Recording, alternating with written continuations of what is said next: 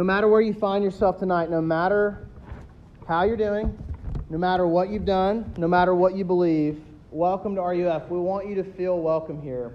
RUF stands for Reformed University Fellowship, one of the many campus ministries here at Wofford College, trying to walk alongside you during these formative years of college, to walk alongside you to help you grow in your faith.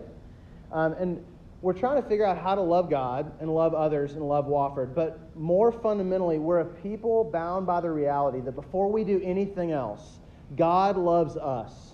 Before we love Him, before we love our neighbors, before we love this college, God loves us. And so I hope that whether it's when we open the Bible and talk about Jesus, or we're meeting over coffee with you, you're at RUF lunch with us, you're at Common Prayer with us, you're at Fall Conference with us, sign up right now um, that you see from the Bible and experience in relationships that Jesus loves you, period. And we never want to move on from that in RUF. This semester, we're, we're going through this series called Christ for Us. Christ for Us. We're doing kind of this greatest hits gospel survey where we see who Jesus is for us. We've seen that Jesus is our host, the parable of the great banquet. We've seen that Jesus is our shepherd where he feeds 5,000 people. And tonight we're going to see that Christ is our peace, where he calms the storm for anxious disciples like me and like you. That's what we're going to see tonight. Christ our peace. Okay, over the summer, I had one of these experiences where I was in an environment that should have been calm, but inwardly it was chaotic for me, like on my insides. And that location of calm was the beach.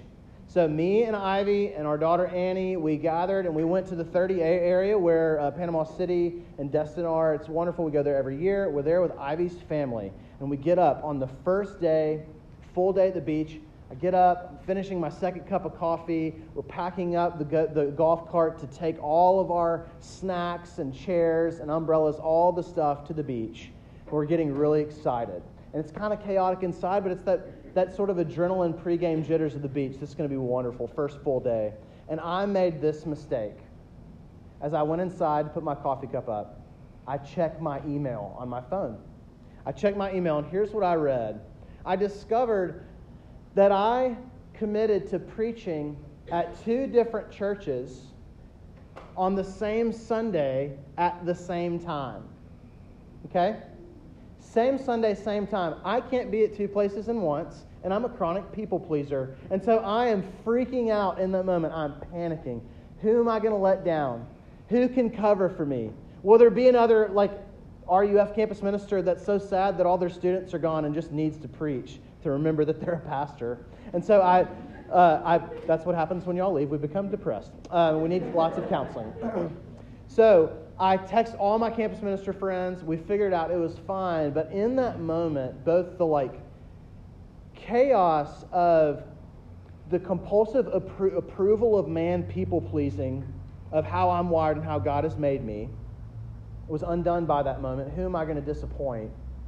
And also, Who's going to cover for them? And then I'm supposed to be like this present husband and present dad and present brother in law and present plan to have this great beach day.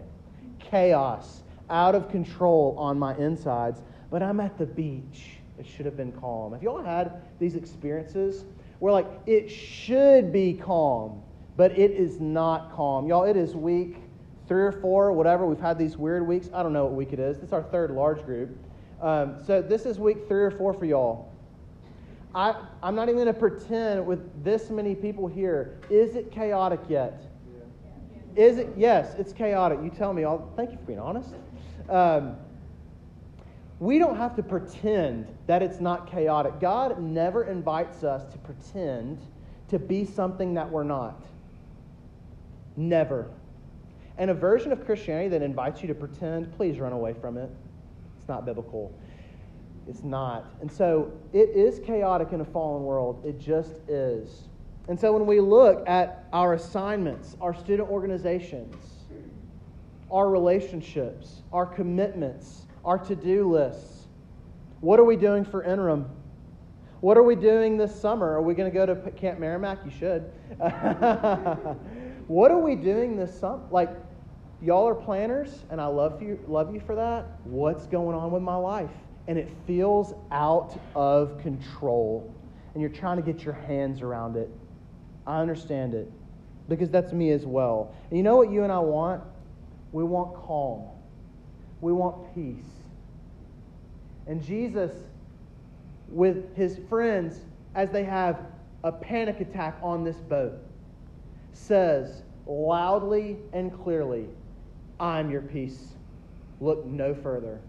That's what we're going to see. I'm going to read the passage and we're going to walk through it. God is not silent. God of the Bible has spoken to us, and speaking to us, He hasn't given us a book of rules to follow or a theology exam to ace. He's spoken to you and to me because He loves us.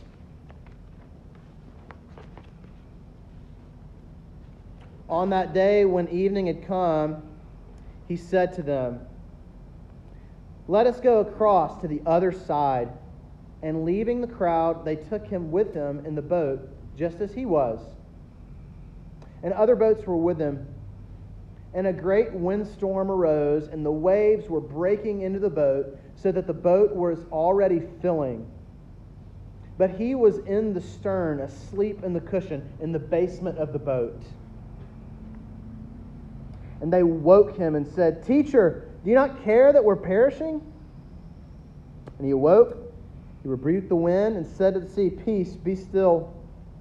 And the wind ceased and there was a great calm. And he said to them, Why are you so afraid? Have you still no faith? And they were filled with great fear and said to another, Who is this that even the wind and the sea obey him? Let me pray.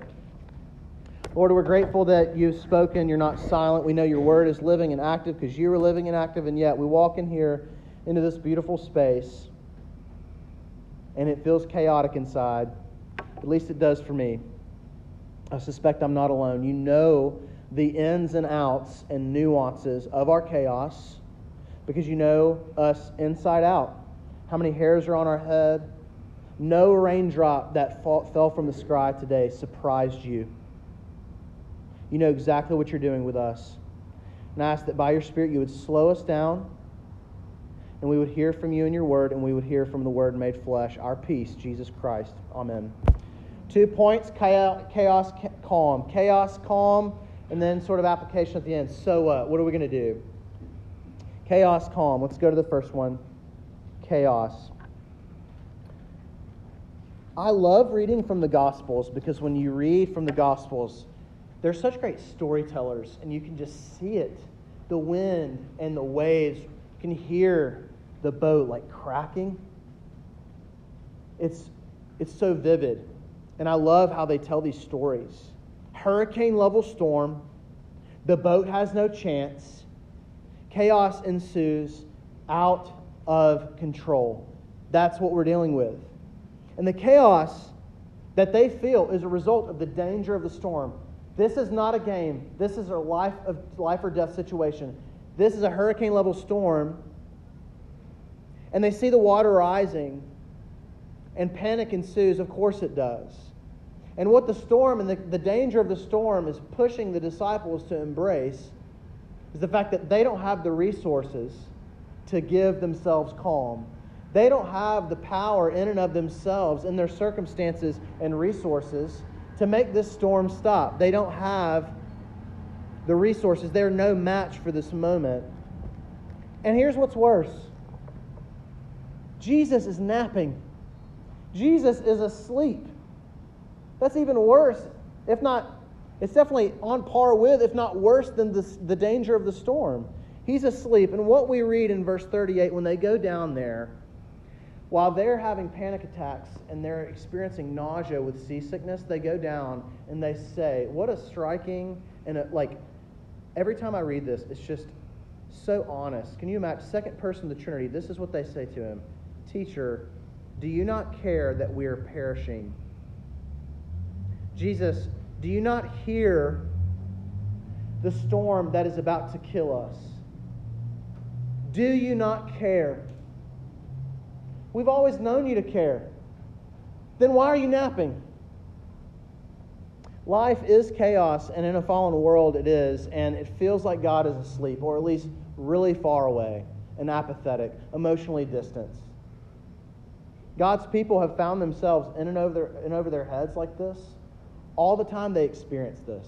They all have.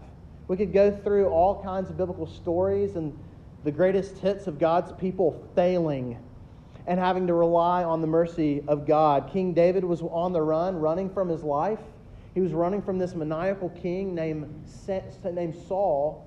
You know, he probably would, like, God, you made all these promises. Do you not see this crazy man chasing me down? Do you not see this? Do you not care? Are you asleep?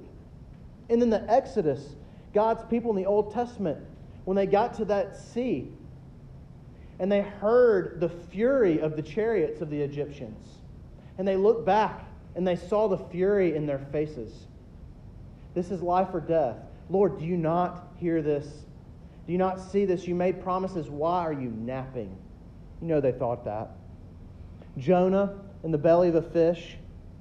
Do you not see all that is around me right now in the belly? Are you napping? Elijah was a prophet at the end of himself before he heard this still small voice. It's a really beautiful story. Do you not care? Are you not going to keep your word? That's David and Elijah and the Exodus. What about us? What about academic chaos right now? What about relational chaos right now? What about familial, family drama and conflict that you're trying to escape and take your mind off of, but it is at home and Thanksgiving's coming up, isn't it? And you're going to have to go back home and deal whatever, with whatever's at home. And I have the privilege when we sit down for coffee, you let me in on what's at home. And it's not all great. It's not all great. That's David and Elijah in the Exodus. It's us. It's not just them. Poor Elijah. No, it's chaos for us as well. Jesus, do you not care that we're perishing? Do you see how lonely I am? Do you see how anxious I am? Have you not seen my panic attacks this semester? Have you not seen my roommate's eating disorder? Have you not seen the patterns that they have of cutting themselves, of me holding their hair back when they throw up and probably have to go get their stomach pumped because they're drinking so much? Do you not see this? Are you asleep? Is that you? Is that me? It is. And we don't have to pretend. Are you sleeping through my pain? I hate seasons of suffering because it feels like this. You made all kinds of outlandish promises. What are you even doing?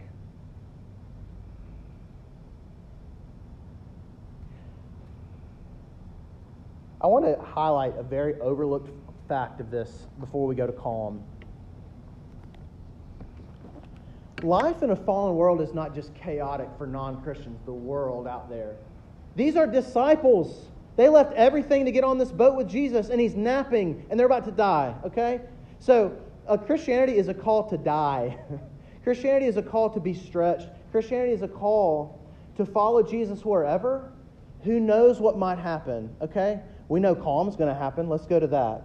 I just want to highlight Christianity is not some like life's going to, you're not going to suffer anymore with Jesus, okay? I just want to highlight that.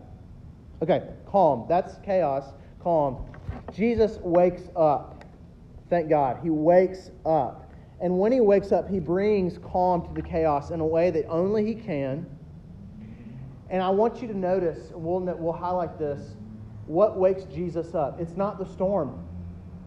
If you look there in the text, it's not there. He wakes up in verse 39, and it says, He rebuked the wind and the seas. He says, Peace be still, and there's great calm. What wakes him up? The cries of his people. His people wake him up. He hears their cries. He hears your cries. And here's what's gracious about this He doesn't have to respond. He was fine napping. Trinity's fine. Father, Son, and Holy Spirit, they don't have to engage us. They're fine. But the movement of God is always to engage darkness, engage chaos. He's not overwhelmed by you. He's not overwhelmed by you.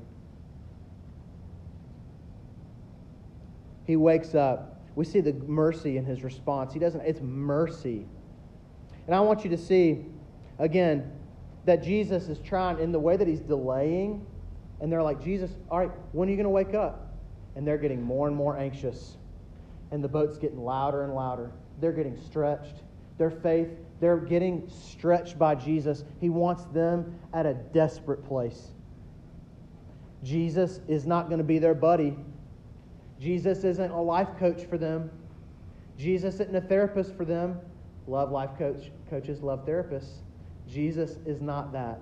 Jesus is either, either Savior or they're going to die. And he wakes up. And one, one word, there's calm. One, I love this on the way that they're getting stretched. The disciples, the commentator says this the disciples must enter in this terrible zone of bottomless distress where nothing stable can be clung to. In other words, they have to feel how out of control their situation is before they will rely on Jesus, before they'll cling to Him. So you won't receive mercy from Jesus until you become a little child. Listen, they were competent, excited fishermen, and Jesus makes them become scared little boys. And that's the point. That's the point. It is. And unless we become little scared little boys and girls with Jesus, there's nothing he can do for us because he's our buddy. He's our life coach. I don't need a life coach. I need a resurrection. I need someone to die for me. And I need someone to bring me calm. And that's what we have Christ our peace. Listen to this. This is Eugene Peterson, I believe, I believe uh, his paraphrase of Jesus' kind of words of comfort and challenge to the disciples. Listen to this. I love this. Am I with you or not? Am I the Messiah or not? Have I not called you and brought you here? Okay, so why then can you not sleep with me in the certainty that all you believe about me is true, not only on firm ground, but also in the peril of untamed waves? It's fine that you believe me when everything's fine, but why don't you sleep with the certainty of knowing that I never sleep in the chaos? Challenge. And it's a gracious challenge from Jesus. So we see the mercy of his response. He gets up, one word, calm. But we also see the power of his voice.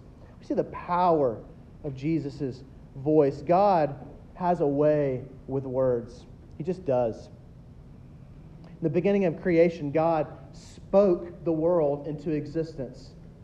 And the same word that formed the waters of creation is the same word that silences the chaos of the storm. How? With his speech, with the power of his voice. That's what we see. And when Jesus spoke to his friend Lazarus after he died and his body was cold, one word, his friend gets up, and we see resurrection. When God speaks, dead hearts are made alive. When God speaks, who knows what's going to happen? 5,000 people might get fed. Water might turn into wine. You might be forgiven. You might have peace. Who knows what might happen? Because God's word, Jesus' words, is powerful because it's living and active. Because this man who's asleep is also the Word made flesh, King of the world, Lord of lords. There's power to his voice. There is a scene in Lion King. Let's talk about Lion King, okay? Let's take a breather. In Lion King, there's this scene where Simba future king of Pride Rock, while he was still a cub, goes to the elephant graveyard. Do you remember this? He goes there, and there's creepy hyenas show up, and they start mocking and wagging their heads at Simba. And Simba obviously is scared. He gets defensive, and he roars at them. But his roar is so puny and tiny and weak because he's still a young cub. And they just like, it provokes them more and more, and the hyenas just keep mocking him. And out of nowhere, what happens? Rescue happens. Mufasa, Simba's dad, current king of Pride Rock, comes in and he rescues his son. How does he do it? He does it with a roar. He roars at them, and there's calm, and they scatter, and there's salvation. I love that story. Um, remember the great scene with Mufasa, which I use so many other times, when he gets shows up with Muf- when Simba's having like this crisis of faith. Remember who you are. Other great scene. But In that moment, Mufasa is using the power of his voice that he exclusively has as the king for the good of his children. That's what's happening. So when Jesus uses the power of his voice in your life, here's what he's doing. He's using a power that he exclusively have. No, no one else can talk like this. Only the seas and the wind obey him. And he uses his voice to protect his children from all threats. And he essentially says, with his voice, with his cross and resurrection, when he gets up out of a graveyard, do not touch my children. Sin and death, don't touch my children. That's what he says. He uses his voice and his life to protect those that he loves. That's what we see. There's power to his voice. When my daughter Annie cries, it's like clockwork. If she just hears Ivy's voice, if she's in the other room, instant calm like clockwork. If Ivy's holding her or Ivy's in the room and she hears me coming home from work, instant calm. She knows exactly who protects, who is calm, voice. There is a unique power and efficacy to my voice and Ivy's voice that only we have because we're parents. It just is. There's power to Jesus' voice, a power that brings peace when we hear those words. All right. I'm going to land the plane with the, telling you about this lady. Her name is Jane Marczewski. Jane Marczewski was an, an, applicant or a contestant on The Voice, and she goes, her sing, like artist name was Nightbird. I don't know if you saw her. And she experienced um, having cancer several times before she was 30 and has suffered a ton in her life. And she happens to be a follower of Jesus, and she wrote a really powerful essay about how cancer and battling cancer stretched her in her faith. And I want you to just hear her words, and we're going to land the plane, okay? But I want y'all to hang in there with me. It's worth it. Little lengthy.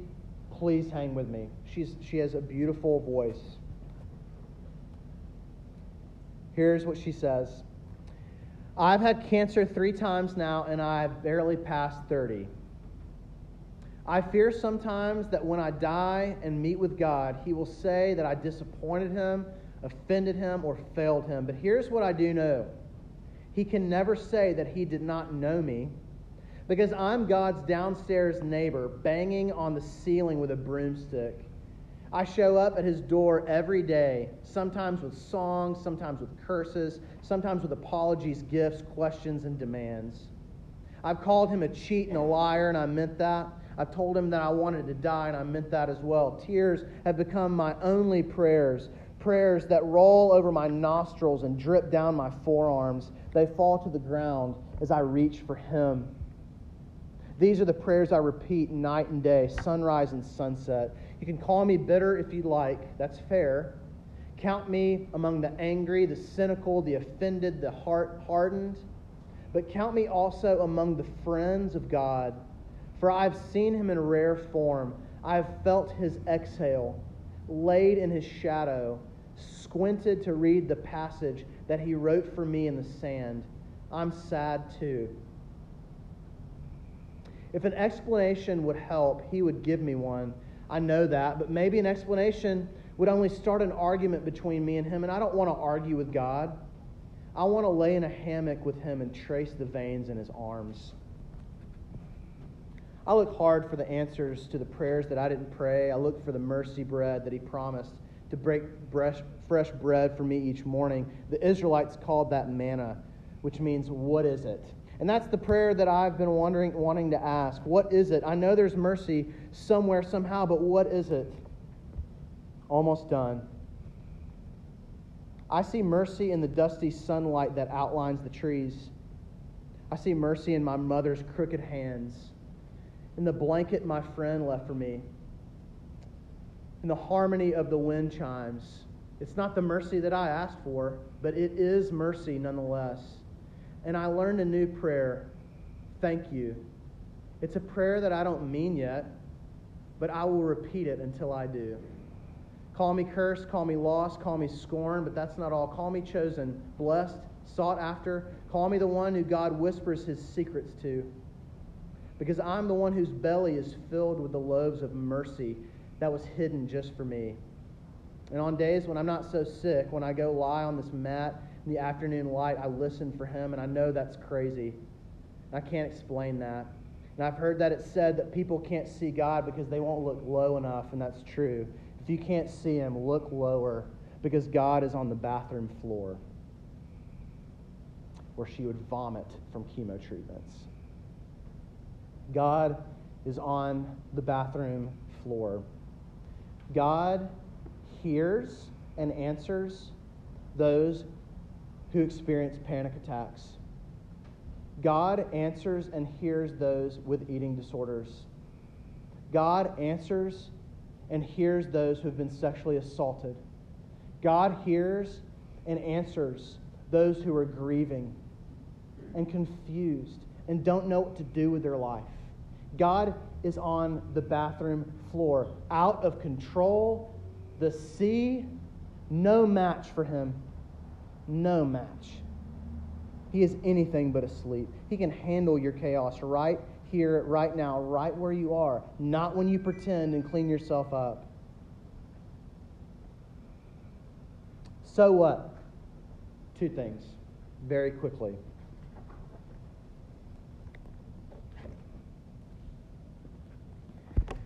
Peace is not a strategy. Peace is a person. Peace is not a strategy. Y'all got all the strategies. I've got all the strategies. We can call it mindfulness.